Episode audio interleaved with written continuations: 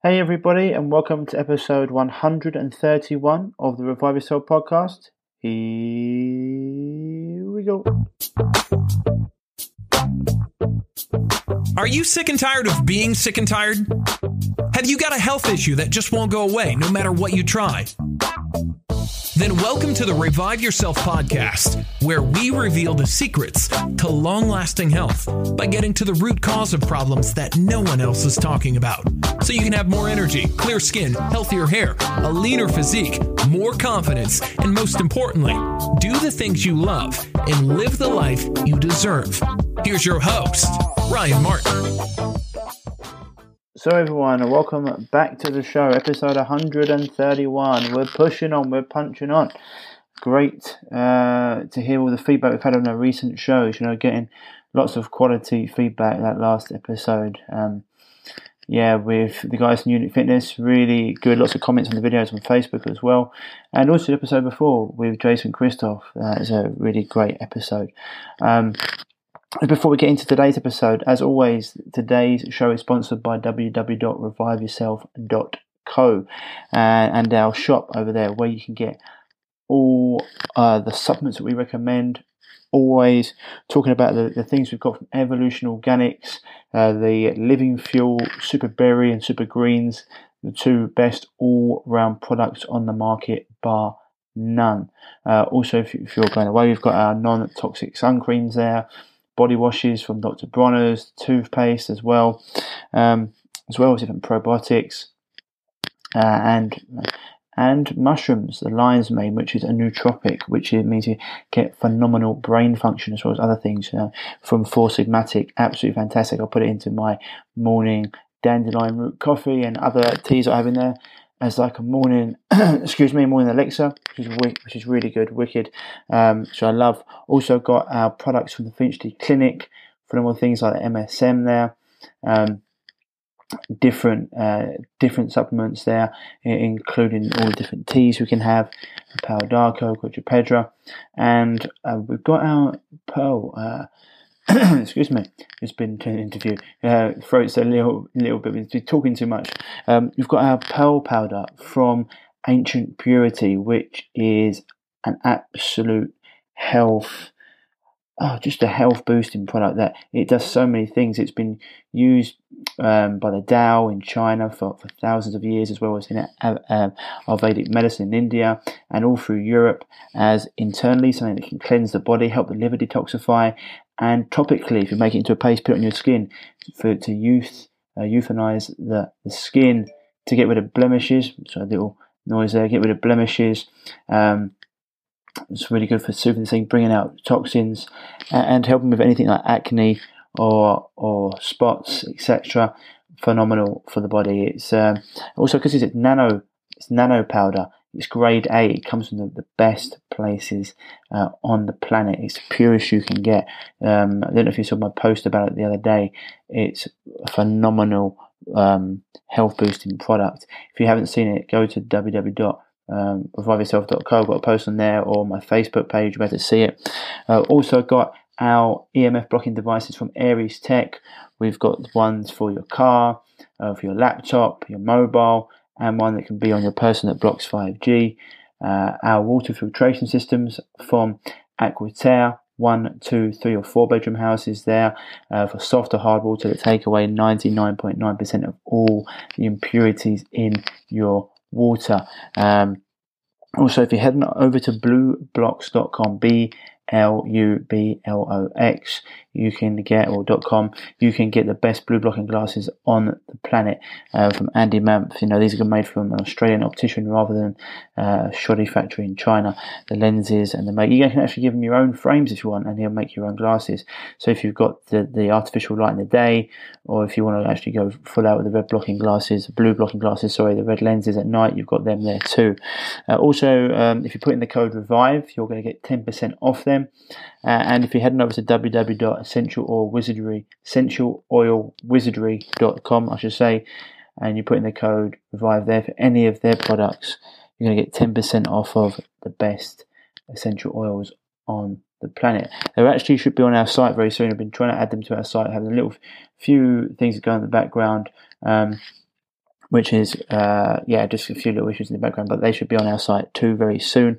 And I'll be putting more products on the on the site as well as uh, the the wellness carafe, the flower of life the structures your water.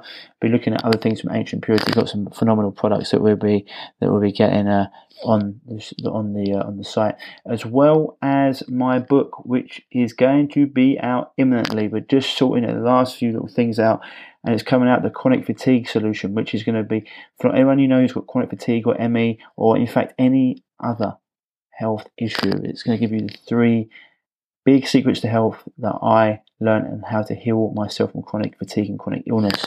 Um, so anything you know, anyone you know, I said before, it's going to be giving you complete basics of what to do and what's so important, um, which I will be elaborating on in future book, but these are the keys, the fundamentals you need to know, and um, go through why I got into this and why I, I do what I do, uh, and where I went and who I learned from, and what the fundamental topics are that you need to learn to heal yourself, the three big secrets, as well as other bonus material. Um, so that's what coming out. Well, on to today's show, we have got a phenomenal guest, Dr. Jolene Brighten from drbrighten.com, and we'll be talking all about her book Beyond the Pill, as well as other hormonal issues. So, ladies, this is for you, men. If you've got a lady who suffers from this, listen up because you can give her some great information here. Mums, sisters, brothers, daughters, whoever, anyone you know is suffering with this, this is a great episode for you. We go into lots of different areas of this um, and we also answer some questions at the end. So, without further ado, here's Dr. Jolene Brighten. I'll see you on the other side. Okay, yeah, how's that? Yeah, perfect. It says sometimes, even though we're not recording in audio, sometimes it's nice to see each other, so you can just bounce off each other. Um, yeah, totally. Perfect. Nice. You've got the book in the background, Beyond the Pill. Brilliant. Um, yeah, and sorry I'm late. I was I was clicking on the uh, what my assistant put in the calendar, and it went to your website, and I was like, oh shoot, I'm supposed to be on Skype right now. Yeah, no worries, no worries. It happens a bit. It's only a couple of minutes anyway, but I've got lots to dig into. How like how much time do you have roughly? Uh, we have an hour blocked off. Is that enough? Okay, well, it won't be, but we'll do what we can. So, so there's so much to talk about. Um, so, I mean, I've got. Let me look at right. my schedule. It's right. It's not a problem. Yeah. We, we do what we can. I've got um, some questions for you as well from people. But cool. First, first of all, um, just want to get into. I know. I think I yeah I come across you on Instagram. A few people had saying, "Oh, look at Dr. Jolene Brighten stuff. It's really good."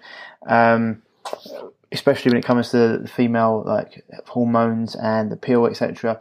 And um, I, I saw a a post that you had on your Instagram. It's actually quite a, quite a new one. I was going through a few stuff while I was doing some research for the interview, and um, you put and it's something that we say quite a lot. I don't know if you know um, Paul Chek at all. Mr. Paul Chek, Um, he's a health coach. He says illness, um, well, say illnesses aren't aren't um, aren't natural, aren't normal. They're just common. And you put in your thing, period problems are common, but period problems aren't normal. And so I think it's a, really important thing for people, especially women, to understand that because it seems like lots of women have got period problems. So, just just from from your point of view, why did you why did you start writing the book? Why did you write the book? Has it been like something you've been very passionate about for years? Well, the funny thing is, is that I actually swore off hormonal birth control. I spent two years in a homeless youth clinic prescribing birth control, and I was fatigued on it. And I was like, I don't want anything to do with birth control. My husband reminded me that as I set out to write this book. Really, I mean, you don't write a book unless, I, I, mean, you can't not write the book. You're like, I have to write this book. And really, what it was about is I spent 10 years on the pill myself. I never had the informed consent. I didn't understand what it was doing in my body. I didn't understand what happened to my body when I came off of it. And this was so true for so many of my patients. So I wanted to write a book to help women understand their hormones, understand their body, advocate for themselves in their doctor's appointments, and also have the information they need about birth control. So at the end of the day, they could feel that they made the best decision for themselves, whether it's to go on birth control, to come off, to go another way. I wanted them to be supported in that. Yeah, no, it makes it makes sense. It's almost like scratching your own itch, which a lot of us do. Um, and so, you know, it's really important because you know some of the stats we've got here. I've, I've been through it before. Um, birth control in the UK was introduced in 1961 from Enoch Powell when he was health uh, minister. Um, it was like a family uh, family planning sort of association in the USA in 1960, and then by the year 2002, 11.6 million US women uh, were on the pill. Um, by far, like one of the most popular medications they've got out there. Um, they say re- reliability, yes and no, depending on who who who stats you look at. Um, and they said it's currently prescribed to 3.5 million uh, British women. Um, so basically, one quarter of all British women from the ages of 16 to 49. And you know, it's, it's, it's a lot of women that are out there on this, and sometimes it seems like the birth control pill is prescribed not just for birth control, it's prescribed for a lot of other things. So, just in like your research, what have you seen the birth control actually being prescribed for, and what are like the the, the symptoms that can come with that? Mm-hmm. Well, you know, birth control was really a revolutionary medication for uh, just about everyone involved. So with women, we graduated college at higher rates. We started getting paid more. Like we could, for the first time in history, really control our fertility. And it was the first time the pharmaceutical company had a drug that didn't require a diagnosis. It didn't require someone to be sick. And so it was really revolutionary for everyone. And in this, I think that we have to talk about how it was designed. Now, it was designed for healthy, young fertile females to space pregnancy or delay pregnancy. And what we've seen over the years is really this evolution in what I call it's become the pill for every female ill. Mm. So if you have headaches, you have migraines, you have irregular cycles, you have heavy periods, you have painful periods, you have period problems altogether, um, you're experiencing acne, uh, there are symptoms, uh, you know, that are cyclical with mood, or really your doctor can't explain it but thinks it's reproductive related, we just pass women birth control. And I think it's really important that women understand I'm not anti birth control, but what I see as a really big disservice is passing a woman that prescription with no discussion as to why she has these symptoms. And so we see the delay in the diagnosis of polycystic ovarian syndrome, we call PCOS here in the United States. We see the delay in the diagnosis of endometriosis and we often see that other conditions are allowed to arise while women are put on birth control and no one discusses with them what might be actually going on. And for me, I was really fed up with having to tell the 30 something year old woman who was now ready to have a baby that, in fact, you likely had polycystic ovarian syndrome this entire time. It's a cardiometabolic disorder. Now we have high cholesterol, we have all these issues, and it's a cause of infertility. And we really should have had this discussion when you were a teenager or in your 20s. And that's something I think women, uh, myself included, have never been given all the information about how birth control works. A lot of people don't realize it actually works on your brain. And yes, it's a it's for the reproductive tract, but it actually works by shutting down brain ovarian communication and we saw that in 2019 in Scientific American, uh, it was Dr. Kissling who made a really profound and true statement. And that is that long term menstrual suppression via birth control is the largest uncontrolled medical experiment in on women in history. Like we've never seen anything like this before.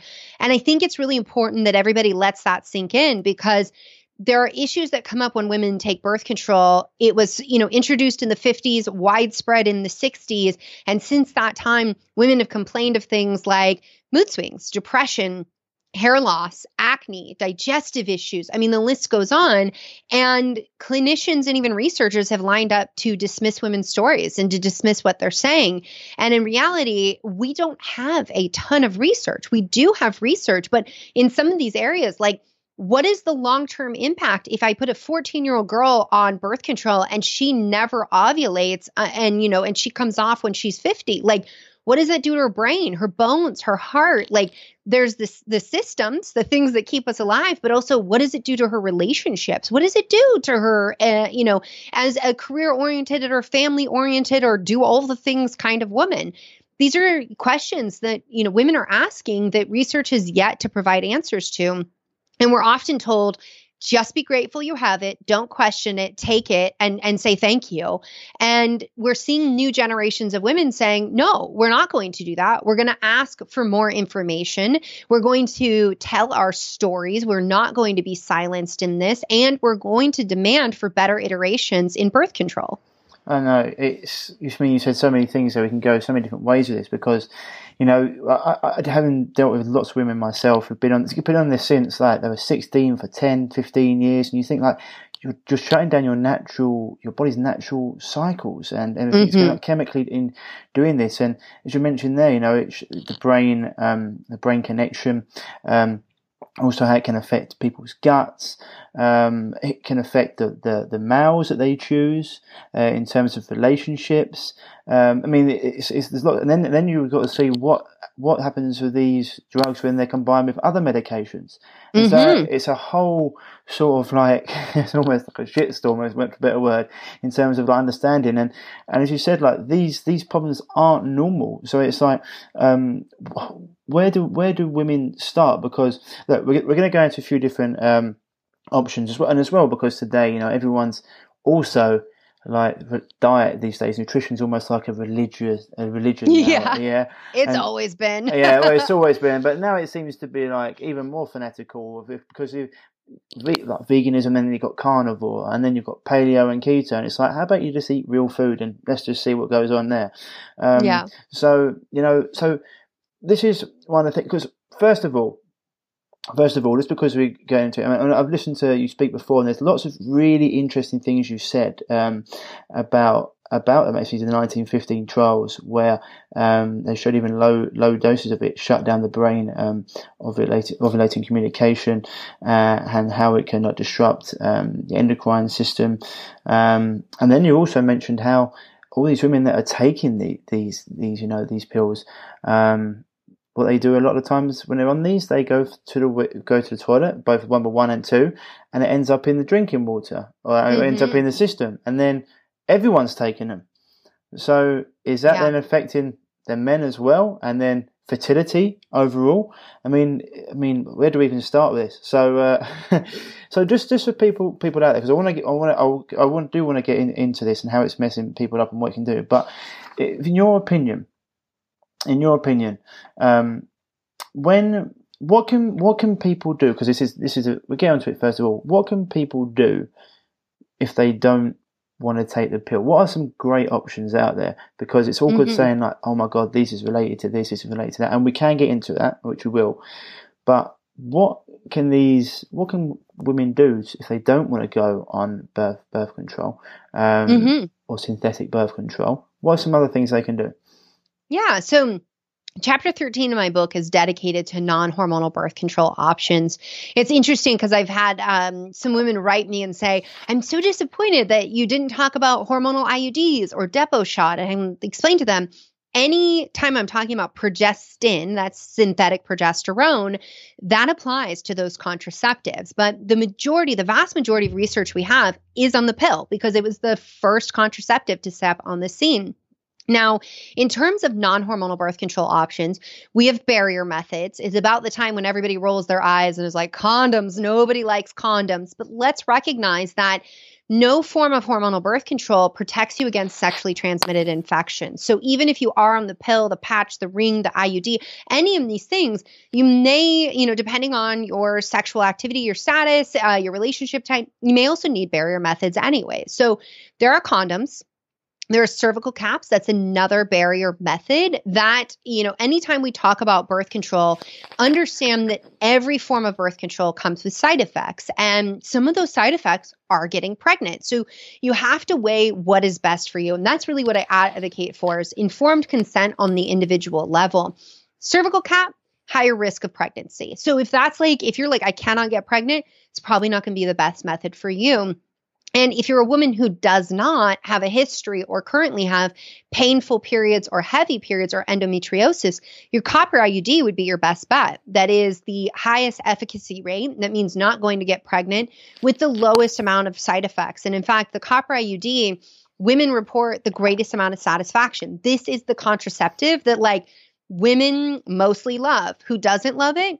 Women who already had heavy, painful periods, it gets worse. And you know, there is some speculative research that it may release copper systemically, and we really need more research to understand who's susceptible to that. And for that, I say, anytime you're going to have a medical intervention of any kind, and especially in reproductive health, track your cycle for a month to three months, get baseline lab testing, and then follow up with that because we really need to be evaluating what's true for us. Like I will in this conversation alone say a lot of things that are true, but they not they're not necessarily going to be true for everyone. Yeah. Now, the other thing we've seen is that there have so we had the FDA approved natural cycles. Natural, natural cycles was actually uh, approved in the Netherlands before the FDA in the United States approved it as the first femtech contraceptive device. It leverages fertility awareness method, which is not rhythm method of like, oh, I ovulated. Like we don't ovulate every single day, um, the same day every single month. And so instead, it's looking at your temperature and it's plugging it into a mathematical algorithm to yep. predict when you're going to ovulate.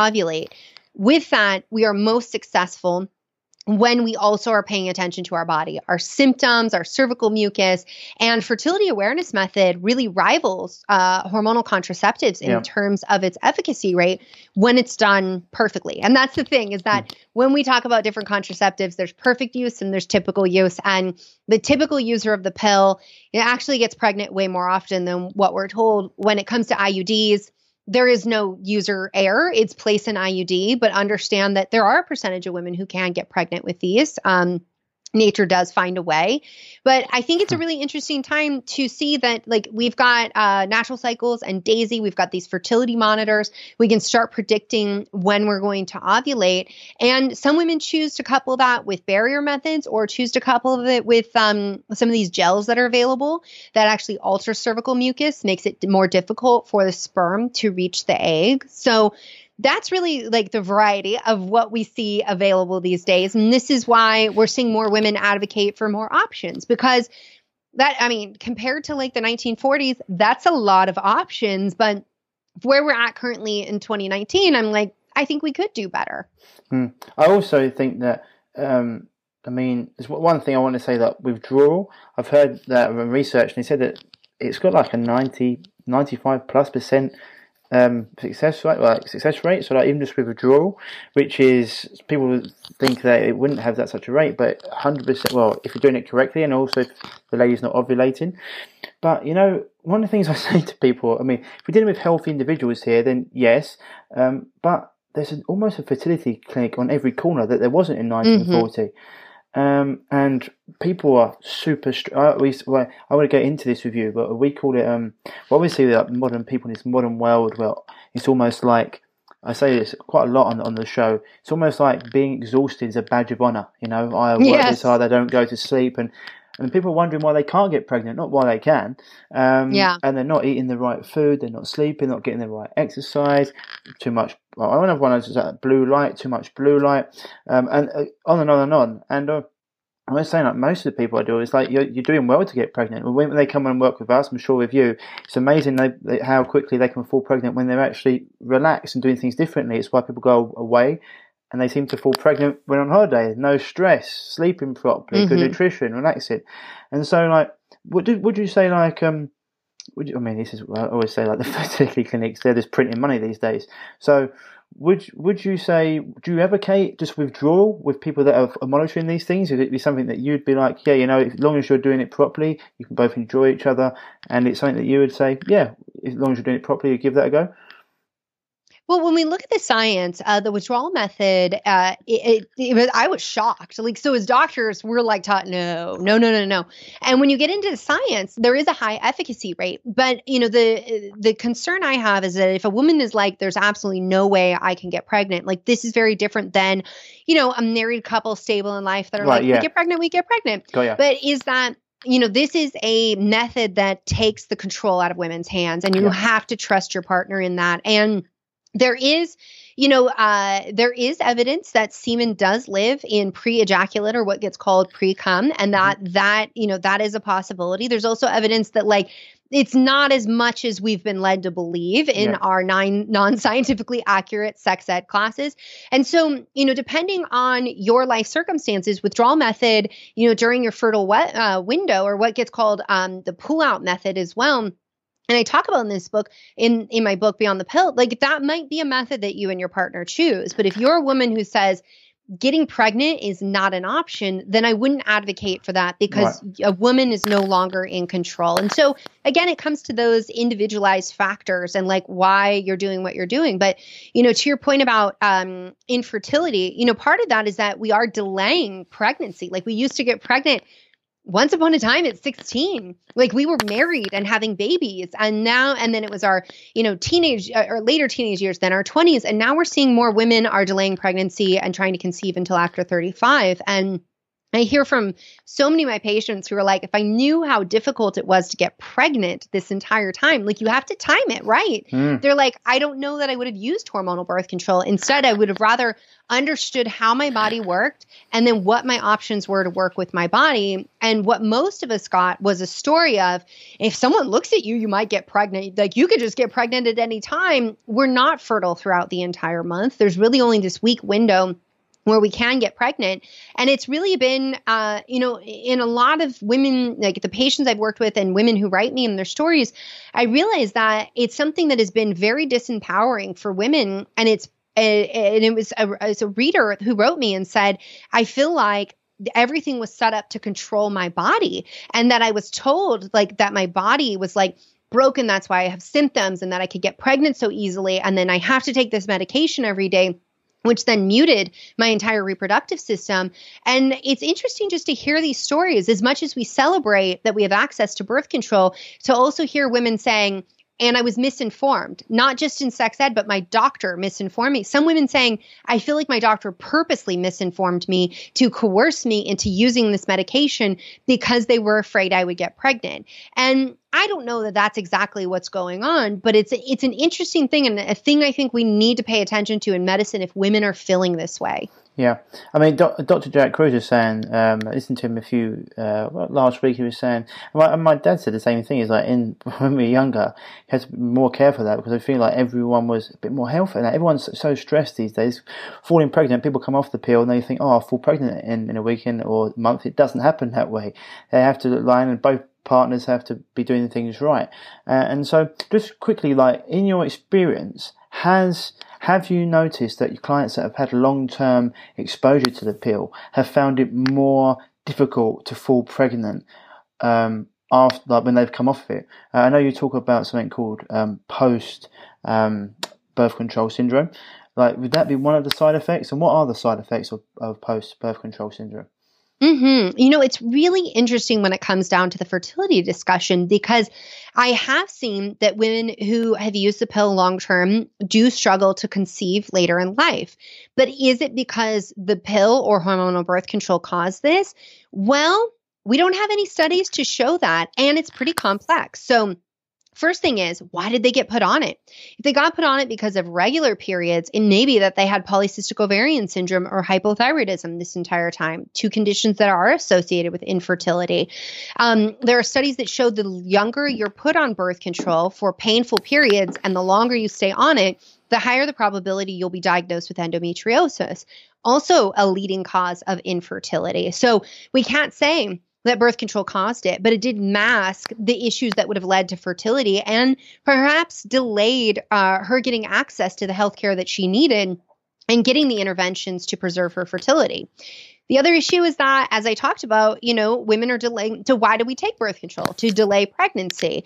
And um, with that, as we age, our in, our production of CoQ10 declines. CoQ10 is an antioxidant that's highly protective of the ovaries and very important for mitochondrial health, which are concentrated in the ovaries, these little powerhouses that generate our energy. It's really important and, for the heart as well, right?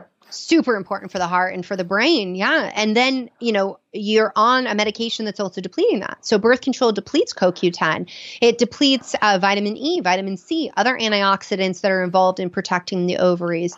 It depletes um, folate and B12. So these are two B vitamins that mm. you need before you ever conceive. It's why we saw one iteration of the pill actually came with folic acid in it. And it's why it's recommended that any woman who is sexually active in her reproductive years be taking a multivitamin or prenatal to ensure she has folate. We know that it, the outcomes for baby are very poor if mom's folate status is compromised. And so there are all these nutrients that birth control is depleting that our ovaries and our eggs require to be as healthy as possible. Now, can we say birth control caused that issue? No, because it was indirect, and it's really it's a it's a correlation with this, um, and we're not really at a place to be able to say that birth control caused uh, infertility at all. And I think that when we understand all of the confounding variables um, uh, in this, then we can start to understand that like yes, birth control could be involved, but maybe not in the way that we're thinking. And one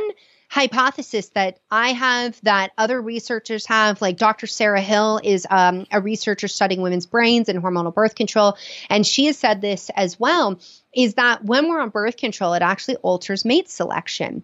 So, if we are selecting for a mate who is more genetically identical to us, and when we come off birth control to try to have a baby, that might be what's going on is that mm. we actually are mismatched with the with the right mate genetically speaking to have the most viable offspring now i'm not saying go divorce your husband or break up now or anything like that but these are more and I, I understand that what i say is very inconvenient.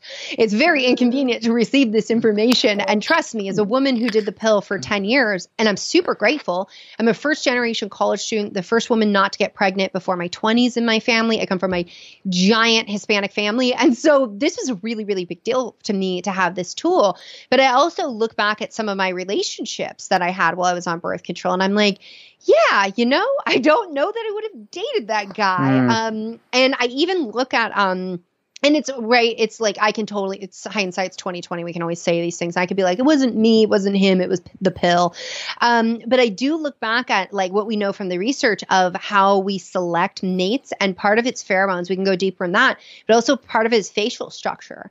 Um, and so for anybody who's ever seen beauty and the beast and there's gaston and he he sings about how beautiful he is that is that kind of archetype of a masculine higher testosterone uh, protector of the tribe kind of archetype that we would select for. However, when we're on birth control, we actually like a more feminine, uh, feminized nail face and uh, structure. And so it's very, very interesting as we look at all of that is that there's so much at play.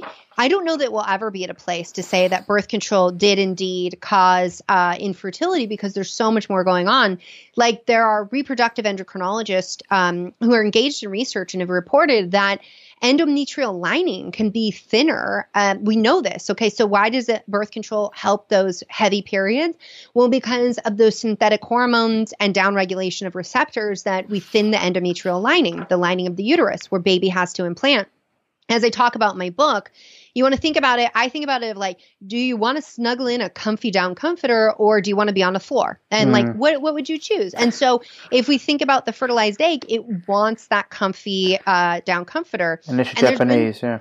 Yeah, unless you're But we want, uh, there's been preliminary data showing that perhaps that endometrial lining may not recover when women come really? off of birth control. And so it isn't something where we need to vilify birth control. We need to tell every woman to get off of it, but we do need to be asking these questions. And I think we need to go a little bit into what woman is susceptible and what woman is not susceptible so we can have a better education around contraceptives. It's the same with post birth control syndrome. So, to answer your question, post birth control syndrome is the collection of signs and symptoms that arise about four to six months on average coming off of birth control. It can come on before then, it could come on much later. If it comes on much later, it's usually a woman had symptoms, she put up with them until she couldn't put up with them. And it really can show up in any system in the body because every system of your body has hormone receptors. Every one of your natural hormones impacts every system of your body, which means synthetic hormones, they get to do that too. And so we can see new onset of neurological issues like brain fog, migraines, headaches. Uh, we can see issues with skin. So, uh, rebound of androgen leading to cystic acne. It's not always PCOS. It can sometimes be just brand new, comes out of nowhere seemingly for her. Rashes, hives. I've seen psoriasis and eczema um, after women come off birth control. These are autoimmune conditions. Um, we understand there's a, uh, you know, a, there's a study out of Harvard that if you have a family history of Crohn's disease, you spend five years or more on birth control, you have a 300% increased risk of developing this autoimmune condition of the gut, which is really show it really demonstrates how much birth control impacts your gut health mm-hmm. from disruption of the kind of bugs that grow in your gut, your mouth and your vagina to intestinal hyperpermeability. And so there's a lot of ways that birth control impacts us and if we know this and we understand this, we can take action to protect our body while we're on it, advocate for ourselves in our doctor's office, get the right lab testing and evaluate is this form of birth control really best for me? Some women will find that they just switch pill formulations and they do much better.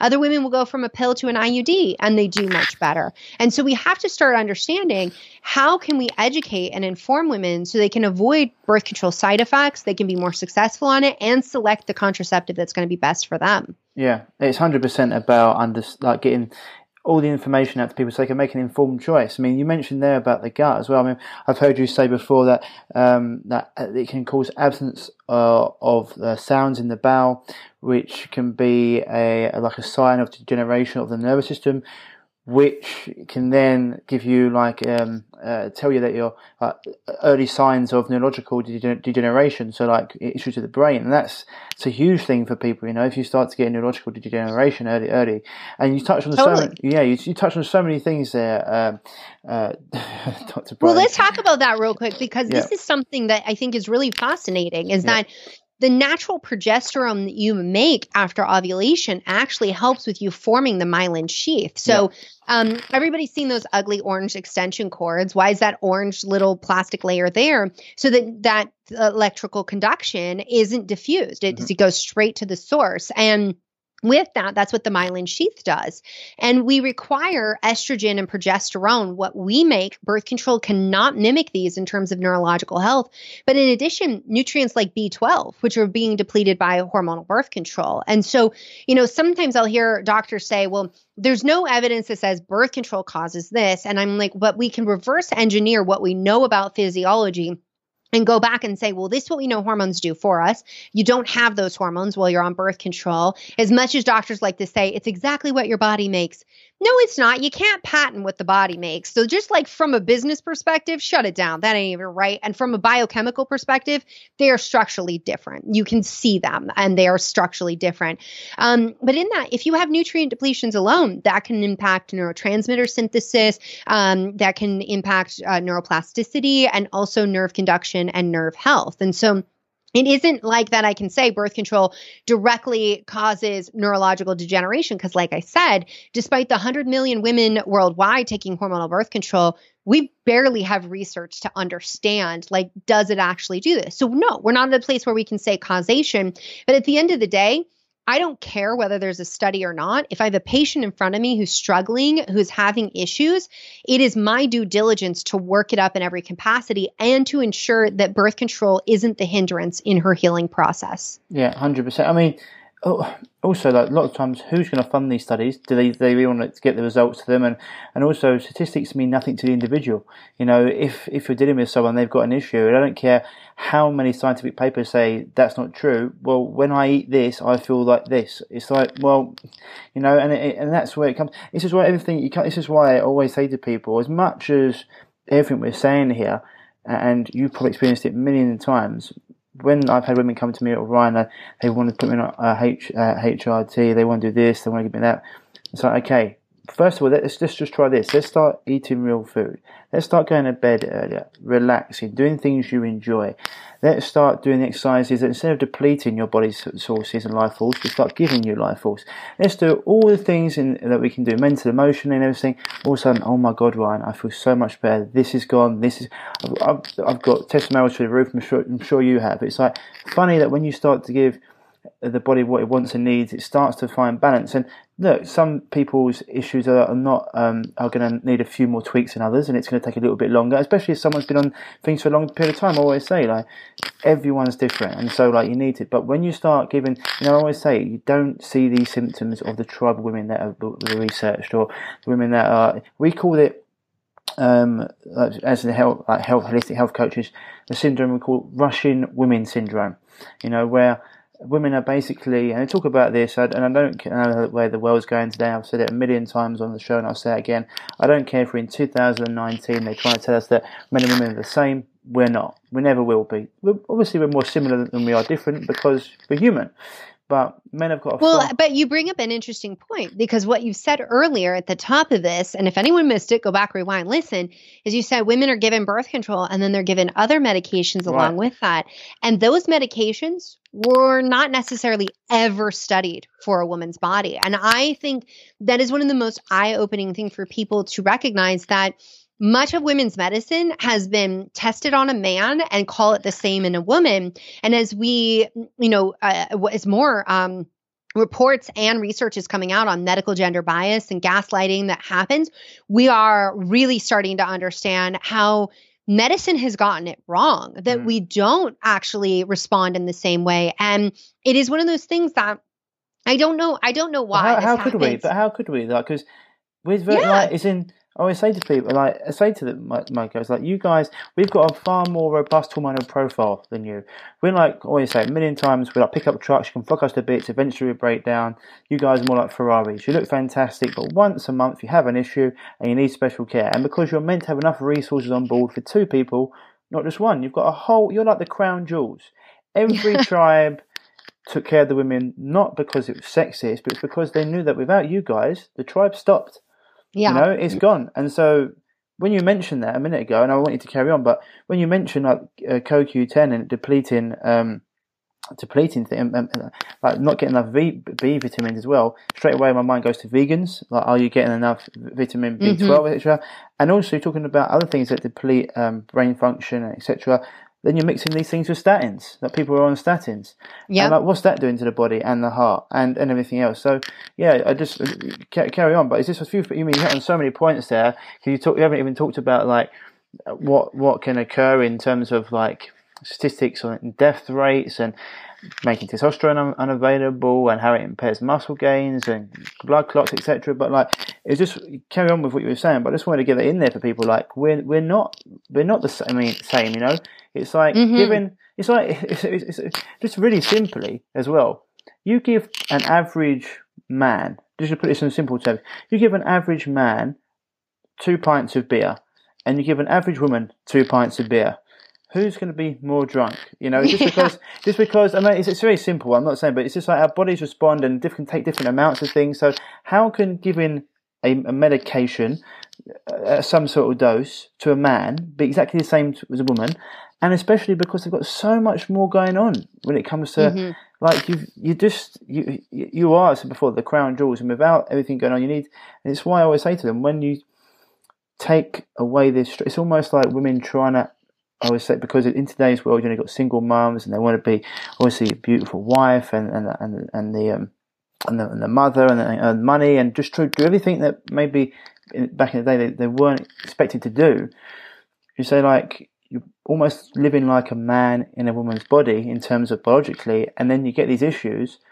And when you take a step back, it's the same with men as well that are completely stressed, but especially women, when you take a step back and let the body calm down and do less, it's it's amazing the results you can get just from sometimes doing simple things without even because sometimes I mean, you might have experienced this as, uh, as well, and I'm sure you have. Like sometimes you test and you can get results that show symptoms rather than the root cause because the because because there's so much going on they're not doing a million and one things right. When you start doing the, the things right then you can start getting to the root cause. I mean i know i've waffled on there a bit but it's just you've hit on so many things. I think it's really important for uh, our listeners to, like, to to understand that you know.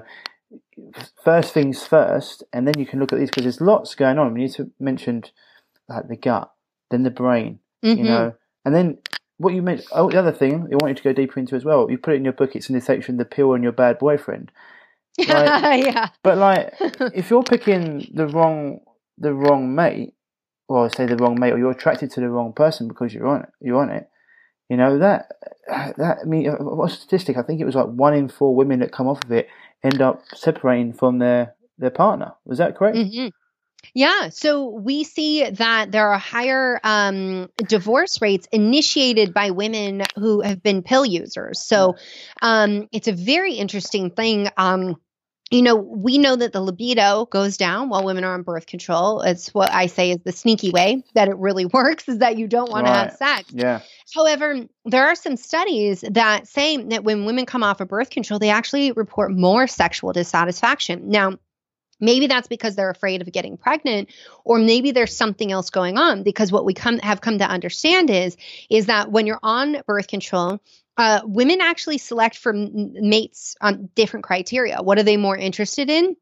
They're more interested in how much money they make and how smart they are. Now, that's right away where I've had people say to me, like, you shouldn't share that because that just makes women sound like gold diggers and terrible people if they're on birth control. I'm like, no. From an uh, evolutionary perspective, this is the modern way of finding that That's- provider mate. So That's when speak. they're off. Yeah, that's when they're off. That's when they're on. Oh, when, and when when they're, they're on. Right, off. right, right, right, right. Yeah. And so when they're not on birth control, they actually um the how attractive your mate is matters more. So if you're on birth control, you got a man who makes money and is really smart, but you come off of birth control and you're not interested, it may very well be because now you're smelling his pheromones. You're smelling that MHC complex. Like we like to think that we're the, these really advanced creatures, but at the end of the day, we're just animals. And all of this is, um, you know, in a lot of things that you've been saying, I'm like, this is what we're talking about is an evolutionary mismatch. Like Yeah. the way we run ourselves in modern society is an evolutionary mismatch with like, I mean, people will say, like, no, we've had time to adapt. Really? Because No. in my lifetime, like, I have gone from having no internet to having a, a phone in my hand, a computer in my hand at all times. Like, that is a big disruption. And I don't think that, like, we can celebrate it and we can also question it. There's no long term research either on, like, what the heck happens when you spend most of your day on social media. The other thing that you spoke to is the evolutionary mismatch, which is to be a woman in a society set up by men who are cyclical in a 24 hour period. They are not cyclical over a month period like we are.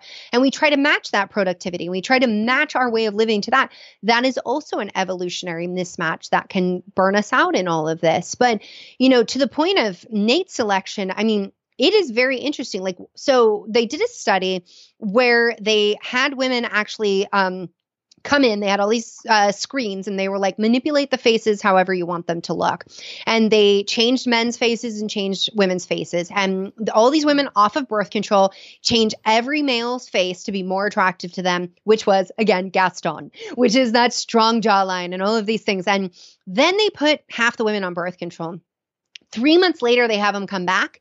They start to alter the faces again. Women's faces mostly left alone. Men's faces the the jawline decreases more feminization they and what researchers think is that when we are on birth control we're actually attracted to people who are more genetically similar to us so that's that um, major histocompatibility complex that we smell in pheromones so this is where everyone goes ew because research is like well you're on birth control you're more likely to be attracted to someone that's like genetically your cousin Mm. than genetically diverse. And why is that? Well, the speculation is that because then, you know, if this is m- mimicking pregnancy, and and please everybody, like birth control is not smarter than your body and mimicking pregnancy but if it if that is like what's going on is that we're not ovulating and and it's that pseudo pregnancy then we would actually want to be around our family and people that would protect us. So we'd be selecting to hang out with people who are more genetically similar to us.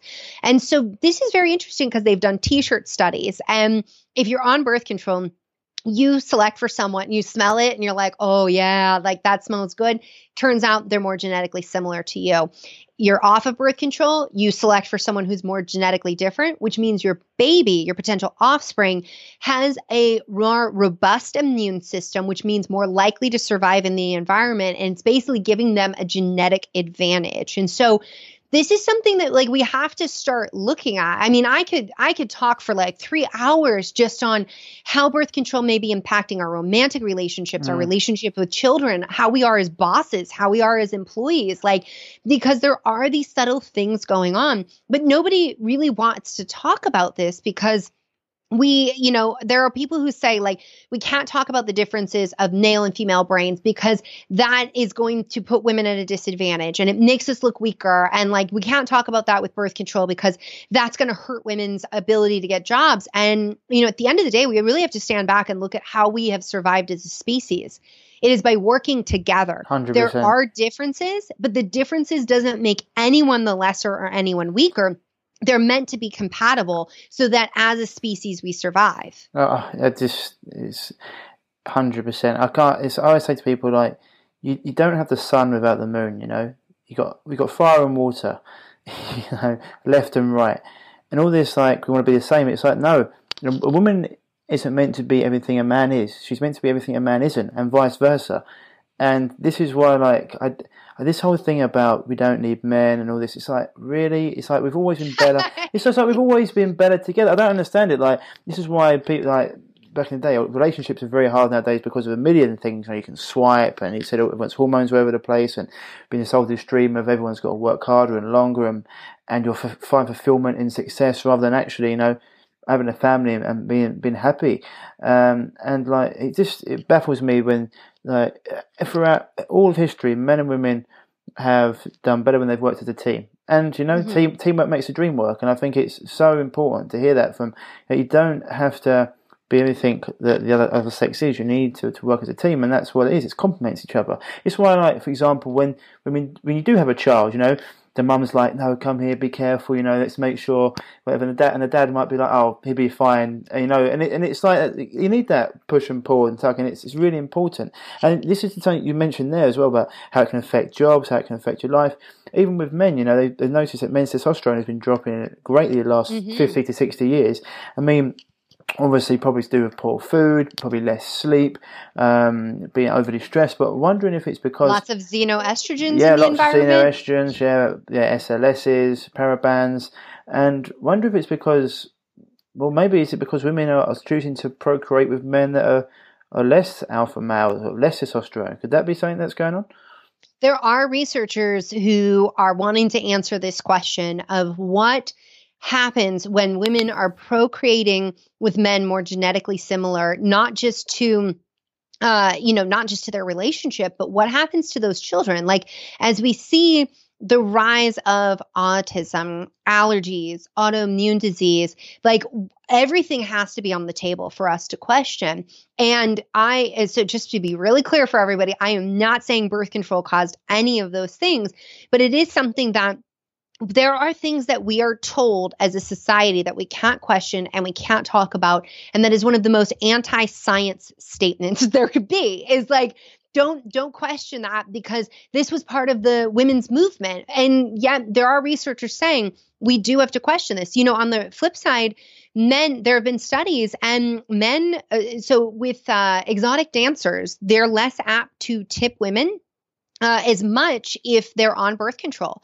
And women who are ovulating make more money. And that is something that, like, you know, it's because of what men are picking up on it's and so, what men yeah. are perceiving. It's so funny that I wonder, it's like, it's weird because you think, as you said, we think about this elaborate um, organism and that we're above nature and stuff. And obviously, those things are, are, are impacting us. And some of my mate, my friends have said to me before, you know, we adapt and change. I'm like, well, it's just because it's 2019, we've got the internet. Doesn't mean you get rid of tens of thousands of years of of instincts. And it's weird because a girl that's on um, a stripper or even just a normal girl that's on birth control, you come up and you see her in a bar or you see her out or you see her in the yoga class or even a stripper, she might get less money because she's less inclined to, to be attracted to someone, so therefore she's she's not as forthright. Whereas mm-hmm. if she is and she sees someone and she comes and maybe she'd be acting more sexy or something. I mean, it's not me trying yeah. to be a male chauvinistic pig. I'm just saying like because and as a guy you're like, oh, she actually likes me. This is this is this is turning me on, and, uh, therefore you, you pay more money, you know, rather than someone who's maybe not because they're as you said they're their um, natural instincts are being suppressed by the medication they're on. You know, and I think that I mean, just just trying to think through through in my head like some sort of maybe just um, common sense answer for that. You could probably see that in, in people, right? You know, uh, especially it's like the hard part about I suppose about not having birth control and using the withdrawal symptom is when you're ovulating, uh, women are generally more horny, correct? Mm-hmm. So testosterone rises, and yeah. that is uh, evolution its best, saying let's get in the mood, let's yeah. capture some sperm. Those critters can live five or six days, and that increases our odds that when we ovulate, we'll be pregnant. So yeah, I mean, this is like this is why so many things, and I know we've only got a little bit of time left, so I'm going to just ask you a couple of questions. But you know, Yeah. just get into like um, just for people out there, you know, they need to look into this how how um, how the uh, birth control pill can uh, can affect uh, the, the risk of blood clots and stroke and um, incre- increases in, in women um, that are smokers, particularly smokers after the age of 35. I think since the year 2000, death rates in women between the ages of 35 and 44 have increased, um, uh, significant increase of people, uh, women that use the birth control as a possible contributing factor. As I say, we have to look at possible possibilities. Um, talk about may keep testosterone uh, unavailable for women's uh, physiological needs, causing long-term health problems, including sexual dysfunction. Lots of that people can look into. I just want to put it out there so people can go and do their own research and go and get your book Beyond the Pill, um, and they can read it. I mean, follow you on Instagram at Dr. Jolene Brighten, and your website is drjolenebrighten.com. It's drbrighten.com. Dr. D R B R I G H T E N dot E N com. E N, yeah, not Brighton like the place we've got down here. E N. So, Yeah. couple, couple of couple of questions. Uh, couple of questions. So, I've got uh, a question here from uh, a lady that says, um, "Could you ask the, the doctor what she'd recommend for me? Uh, a stage one grade endometrial cancer." Everything Mhm. removed, including ovaries and cervix. Age 37. Uh, sh- then she's now 40 years old. Uh, cancer was hormone responsive. Would she recommend HRT? I can't tolerate bioidentical estrogen, so what would she suggest? Yeah, I would recommend discussing with your doctor potentially using something like DHEA, which is a hormone that's made from the adrenal glands and it's a precursor to testosterone and estrogen. So it won't, um, in women who don't tolerate estrogen or have had estrogen positive cancers, DHEA has been shown to be beneficial. It can help when it's applied topically in terms of strengthening the pelvic floor, urinary incontinence, improving libido, and it can help with a lot of the symptoms that we have postmenopausal. If you've had your ovaries removed, that's surgical menopause, so to speak. So, um, what you would have went through late 40s, 50s, that's happened because of surgery, which was, you know, depending on what was going on was likely absolutely necessary. And so if you if that is your condition you definitely want to check in with your doctor. And if you start any kind of hormone replacement therapy including whether that's um, dhea testosterone progesterone definitely having that conversation with your doctor um, so that you can make sure that you're monitoring. So um, when we start it yes we need you to collect your own data but having following up follow up lab testing about 8 to 12 weeks later can make sure that you're staying safe on that and then, of course, you know, there's always the lifestyle therapies in terms of making sure that you're getting plenty of sleep, making sure that you're moving your body. You know, there was a study that came out that showed, you know, exercising three times a week was a significant uh, treatment for hot flashes. So, this is something that a lot of women, once they lose their ovaries or their ovaries quit, go through and experience. And so that is something that, you know, can help with hot flashes, with sleep. And then, of course, you know, fueling your body, having great blood sugar balance, making sure that you are eating lots of leafy greens and vegetables. Um, you know, the carnivore diet is the only diet that's rejecting vegetables all out that I've ever seen.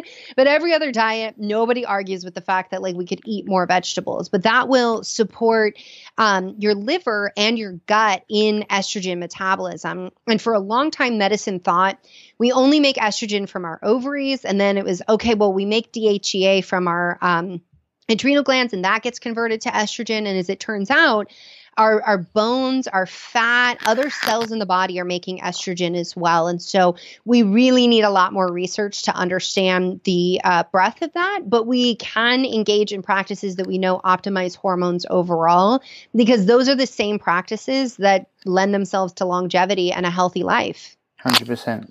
Like I mean, everything you said there is perfect, and lifestyle obviously is huge. You need to get there. But you need to get.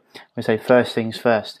Um, another question, um, doctor, is um, lady comes in with um, my daughter's always suffered with very intense mood swings. She didn't actually start her period until she was 18. Doctor's Mm. only answer uh, regarding her mood swings was the pill. I'm desperate to get her off it. She's 32, has no children, and doesn't want children, at least not at the moment. She gets really, lo- really low bad temper, um, really bad.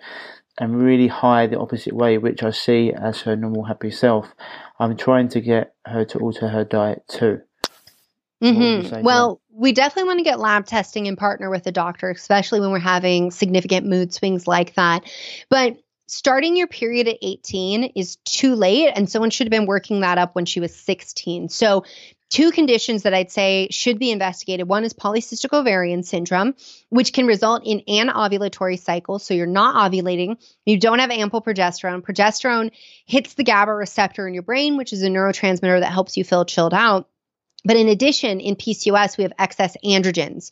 So we think of testosterone or male hormones, and too much of those, yes, we can have acne, we can grow hair on our face, but we can also feel very enraged. And so that is something definitely worth investigating as well. And then looking at could this potentially be hypothyroidism? So hypothyroidism is very, very common in women, and a very common reason to see irregular periods or delayed onset of menstruation. So 18 that's about two years too far um, in terms of when she should have been worked up. And I really, I'm so sorry. Uh, to and yay for her having an awesome mom who's advocating for her. But getting a TSH, a free T4, a free T3, TPO, and thyroglobulin antibodies are really the minimum to evaluate what's going on there. And it may very well be that she's hypothyroid, she's having anxiety, and that's manifesting more as rage. It could be that the adrenal glands are also starting to struggle. They're kicking out catecholamines, which are fight or flight, um, and you want to fight kind of hormones when they um, hit the brain. And it also could be that there's something more is going on. Like if it's autoimmunity, well, that is an inflammatory condition, and inflammation in the female brain can absolutely alter our moods as well. So I would say, get with the doctor, get lab testing and work it up because something is going on there. It is not, it should never be considered normal to not start your period until 18. And maybe it turns out that was normal for you, but the only way to know that is to work it up. Yeah, hundred percent. And I think at the end when she says there, I'm trying to get her to alter her diet too. And I think diet and lifestyle, looking at that first as well. Everything you said there, hundred percent agree with.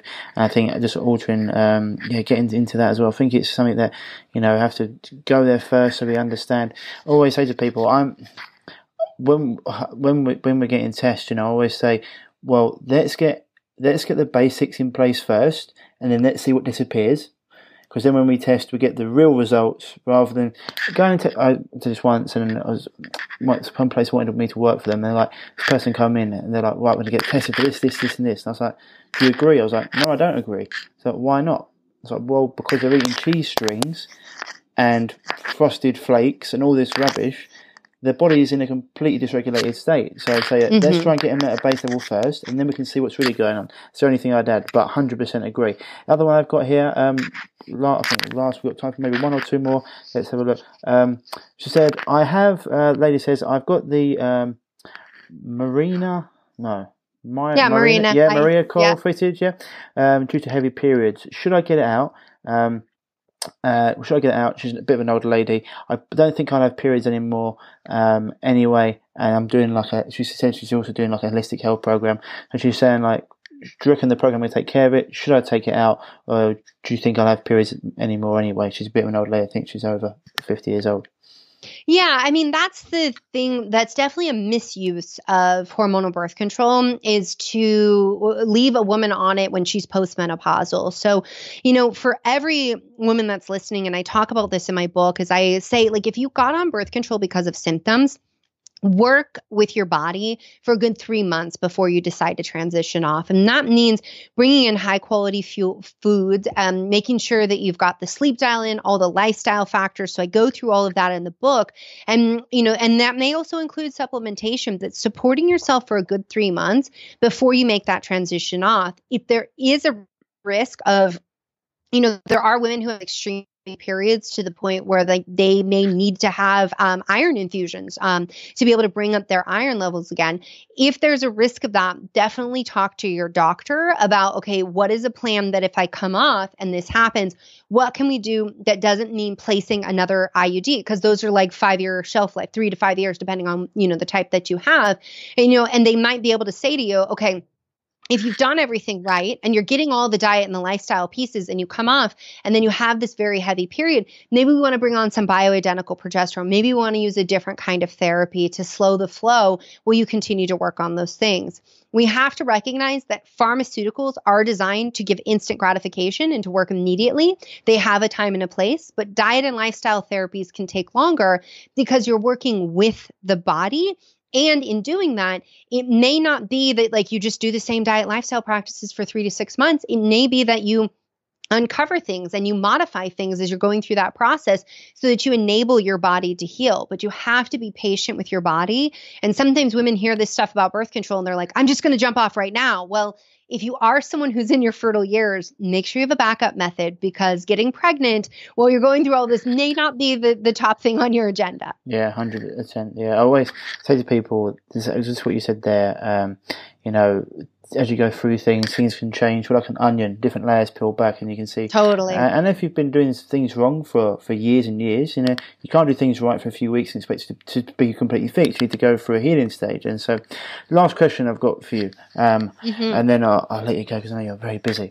Um, so we'll. Um, I've got a question here from uh, actually just one of my clients because we've been dealing with her and she's been getting phenomenal results. But she's been dealing with some issues for a long, long time. And she says, um, I was pre-menopause at age 49, regular periods, but still starting to experience irregularities like longer than five days, sometimes heavy, barely anything mm-hmm. there, or one uh, day normal, the other four spotted. What can be done to prepare the body for the end of menstruation years ahead? Also, every test known to man has come up with nothing unusual for a woman my age, and yet I've been growing a thick beard. Uh, it's quite soul destroying aside from the nutrition which we've covered and we're going through diet and lifestyle practices. Um, what hormone imbalances can cause this and what can I do about it? Problem started back in 2005. Mm-hmm. Well, if your doctor hasn't been testing the correct androgens, that can be a bit of what is going on. So, um, this is an important thing to understand when it comes to androgens like testosterone. These are based um, on men and an understanding like um uh you know there are doctors who understand that younger women will have higher testosterone. Now we need to test total testosterone free testosterone sex hormone binding globulin and DHT DHT is the potent androgen that will cause that hair growth on your face. I'm sorry to say this but there's nothing to get rid of that hair growth except for electrolysis or destroying the hair follicle. You can prevent more hair from growing, but what's already there, you have to destroy the follicle.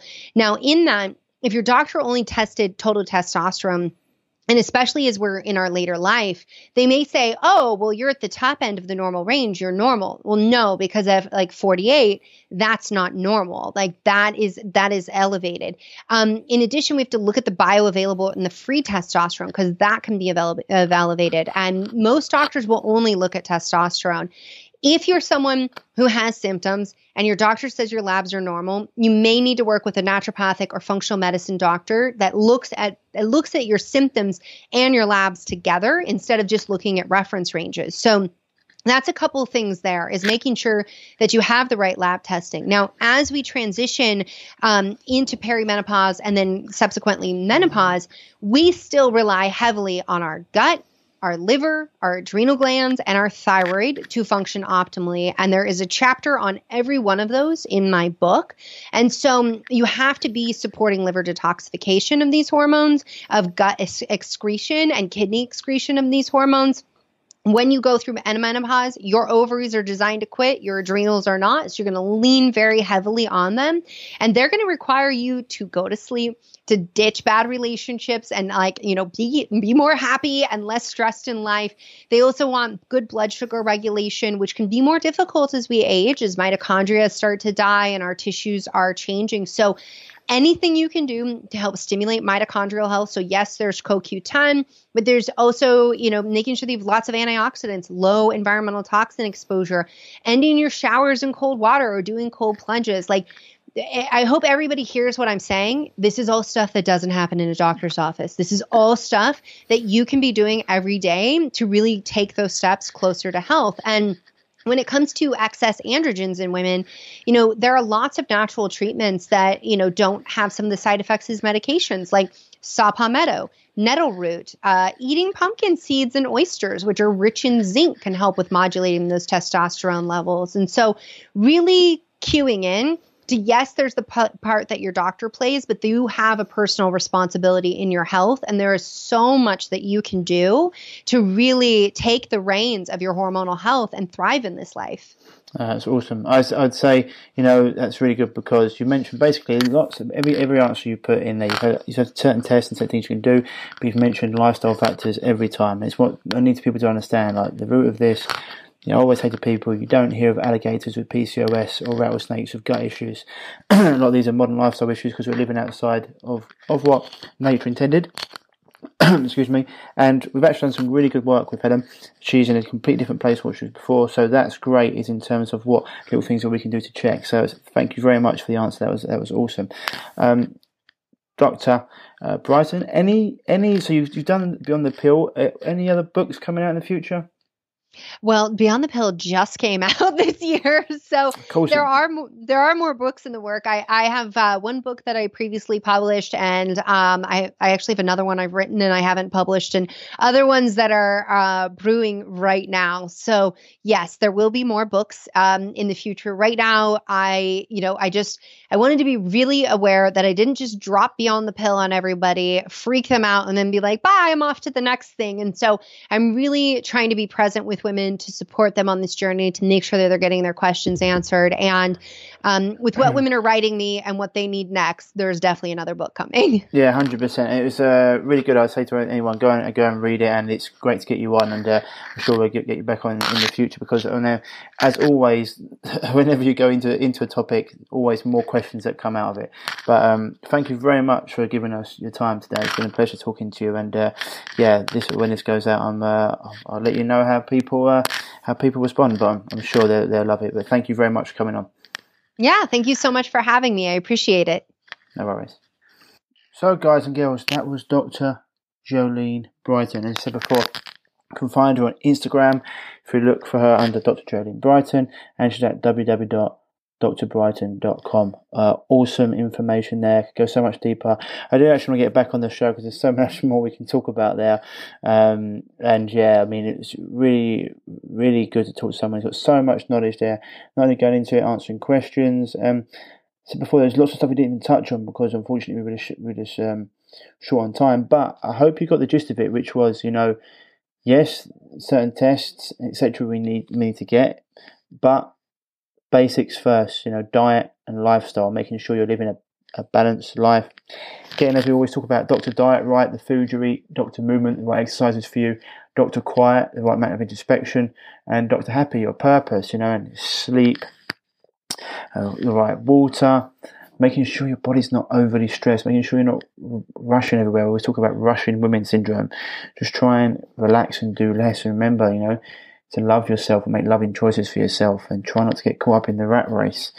Um, it's the you always said what's the issue with the rat race is even if even if you stop stop racing you're still a rat and that's the that's the problem you know we need to, to get you to understand you need to just slow down with a lot of things and a lot of issues that come about from from living outside of mother nature's rules and living outside that balance and pushing your body into into into stressful situations. So yeah, lots of great information there. Dr. Jolene Brighten will definitely be back on the show. She's brilliant. Uh, as I mentioned before the show, head on over to www.reviveyourself.co for our articles. We've also got a shop there full of different supplements and products that I recommend. You know, I wouldn't recommend you, you anything I wouldn't take myself. It's all top, top quality all just whole foods, organic whole foods in concentrated form, um, come from the best places on the planet. Um, and yeah, if you are dealing with a chronic health issue and you're looking to get to the bottom of it, get to the root of it, and so you can start living life on your terms again, get your energy back, and whatever it may be, gut issues, skin issues, then hit me up um, at uh, www.reviveyourself.com. If you click on the contact tab, or if you send me an email to ryan at reviveyourself.co, I will get back to you as soon as I can and we can set up a call where we can discuss if and how we can help you, but I'm pretty sure we can. Otherwise, guys and girls, that's it for today. Um, got some great interviews lined up for you. But yeah, anyone you know who can benefit from this information, please share it with them. Like this, send it out to people. The, the more likes and shares and downloads we get, the more time I can put into it, the better guests I can get on. And also, if you can, you know, go to our shop and buy supplements from us. That would be great because it allows me to, to, it gives me some, some funds to float this thing, to put more time and energy into it. we're also going to be on Patreon very soon. As I mentioned before, the book will be coming out imminently. So that's all going on. Otherwise, guys and girls, as always, stay happy, stay healthy, and I'll speak to you soon. Bye bye. If you're struggling with gut issues such as gas, bloating, constipation, diarrhea, indigestion, heartburn, and want to finally be able to eat the foods you love without the crippling after effects, then don't forget to head over to reviveyourself.co and pick up your free copy of The Healing Health Paradigm today.